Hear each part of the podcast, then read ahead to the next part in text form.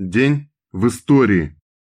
13 ноября 1821 года родился Михаил Васильевич Петрашевский, русский революционер, зачинатель распространения социалистических идей в России, юрист, лидер кружка петрошевцев. В 1849 году был осужден на вечную каторгу. Владимир Ильич видел в петрошевцах деятелей, стоявших у истоков социалистического движения в России, рассматривал их как представителей раннего этапа развития русского социализма. 13 ноября 1887 года английской полицией разогнана рабочая демонстрация на Трафальгарской площади в Лондоне. Два человека убиты, ранено 400. Это событие также иногда называется «кровавым воскресеньем».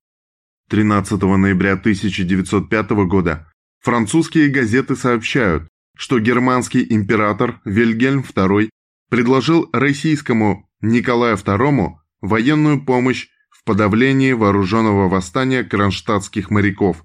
Николай от помощи отказался. В этот же день, в 1917 году, советская власть установлена в Смоленске и в Баку.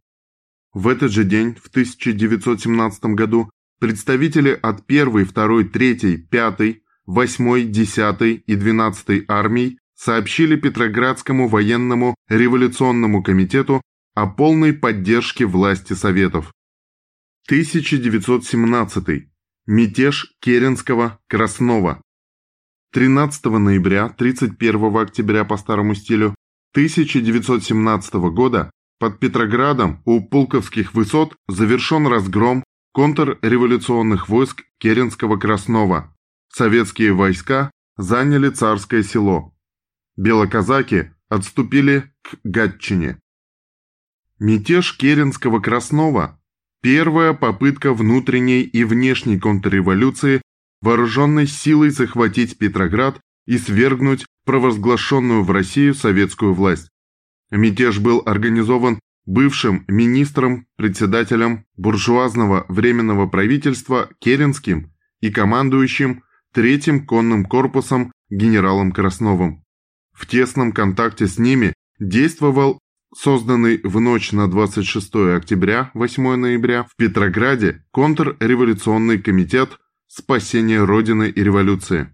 Обороной столицы руководили ЦК партии и СНК во главе с Владимиром Ильичем Лениным. Петроградский ВРК 26 октября предписал железнодорожникам не допускать продвижения войск на Петроград, что и было выполнено. 27 октября ВРК отдал приказ о боевой готовности Петроградского гарнизона. Красному селу и Пулкову были выдвинуты революционные полки, отряды балтийских моряков и Красной гвардии. В ночь на 28 октября ЦК РСДРПБ и СНК создали комиссию во главе с Лениным для непосредственного руководства ликвидацией мятежа.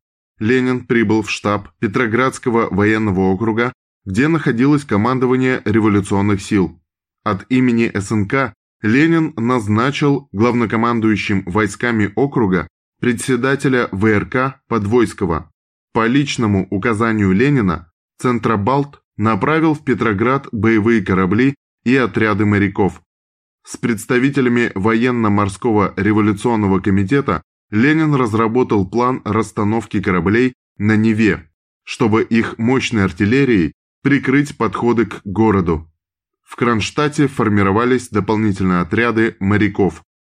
В ночь на 29 октября или 11 ноября Ленин прибыл на Путиловский завод, чтобы проверить, как идут изготовление и ремонт орудий и подготовка бронепоезда для борьбы с мятежниками.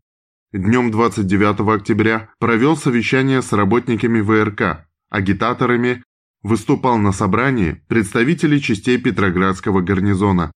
Каждый завод, район, полк получил конкретное задание по обороне Петрограда. В ночь на 29 октября, 11 ноября под руководством Комитета спасения Родины и революции в Петрограде вспыхнул юнкерский мятеж.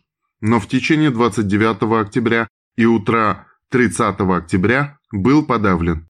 утром 30 октября войска Краснова, 9 неполных сотен казаков, 18 орудий, броневик и бронепоезд начали наступление в районе Пулково и после многочасового боя были остановлены. Перешедшие в наступление вечером 30 октября революционные войска создали угрозу окружения войск Краснова. Последние, оставив царское село, отошли в Гатчину.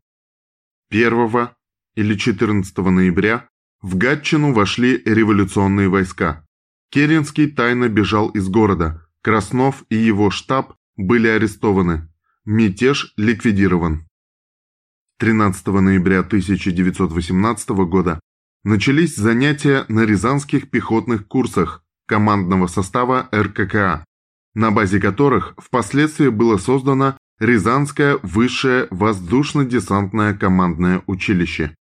В этот же день 1918 года советское правительство торжественно объявило об аннулировании грабительского Брестского мирного договора. Тем не менее, как не тяжел и не унизителен был Брестский мир, который сам Ленин называл похабным, он все же дал молодой Советской Республике передышку, возможность приступить к социалистическому строительству и накопить новые силы для грядущих битв. Окрепнув и вооружившись, советская власть отбила все атаки внутренней и внешней контрреволюции. Изменившаяся международная обстановка, поражение Германии в Первой мировой войне позволило отказаться от навязанных советскому правительству грабительских условий договора. 13 ноября в России и Белоруссии отмечается День войск радиационной, химической и биологической защиты. Химические войска впервые появились во время Первой мировой войны, когда были применены отравляющие вещества и огнеметы. Они осуществляли газобаллонные атаки, газометные обстрелы и огнеметания. В российской Красной Армии химические войска стали складываться в конце 1918 года. 13 ноября 1918 года приказом Реввоенсовета Республики номер 220 была создана химическая служба РККА. К концу 1920-х годов химические подразделения имелись во всех стрелковых и кавалерийских дивизиях и бригадах. В Великую Отечественную войну советские химические войска поддерживали готовность противохимической защиты частей и соединений армий на случай применения противником химического оружия, уничтожали врага с помощью огнеметов и осуществляли дымовую маскировку войск. С появлением ядерного и биологического оружия объем задач химических войск резко возрос и стал включать также защиту от радиоактивных и бактериальных средств. В 1992 году химические войска в вооруженных силах Российской Федерации переименованы в войска РХБЗ – радиационной, химической и биологической защиты. 13 ноября 1919 года в «Правде» и в «Известиях в ЦИК» было опубликовано циркулярное письмо Ленина к партийным организациям на борьбу с топливным кризисом. В письме Ленин, ссылаясь на потерю Донбасса и грозящую остановку подвоза хлеба и топлива в города, рекомендовал установить на местах трудовую повинность для работ по добыче и подвозу угля и сланца, для рубки и воски дров к станциям железных дорог. В этот же день 1943 года началась Киевская оборонительная операция. 13 ноября 22 декабря 1943 года. Фронтовая оборонительная операция советских войск Первого Украинского фронта часть битвы за Киев во время Великой Отечественной войны. Операция проводилась с целью отражения контрнаступления немецких войск на киевском направлении.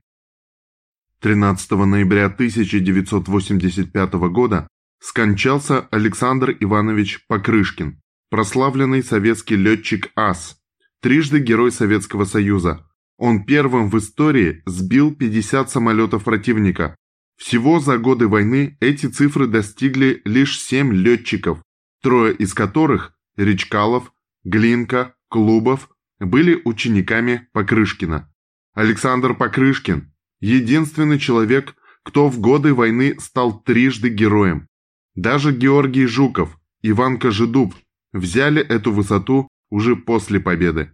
Кстати сказать, Александр Иванович был удостоен высших военных наград 12 стран Европы и Америки, Азии и Африки. Таким был этот день в истории.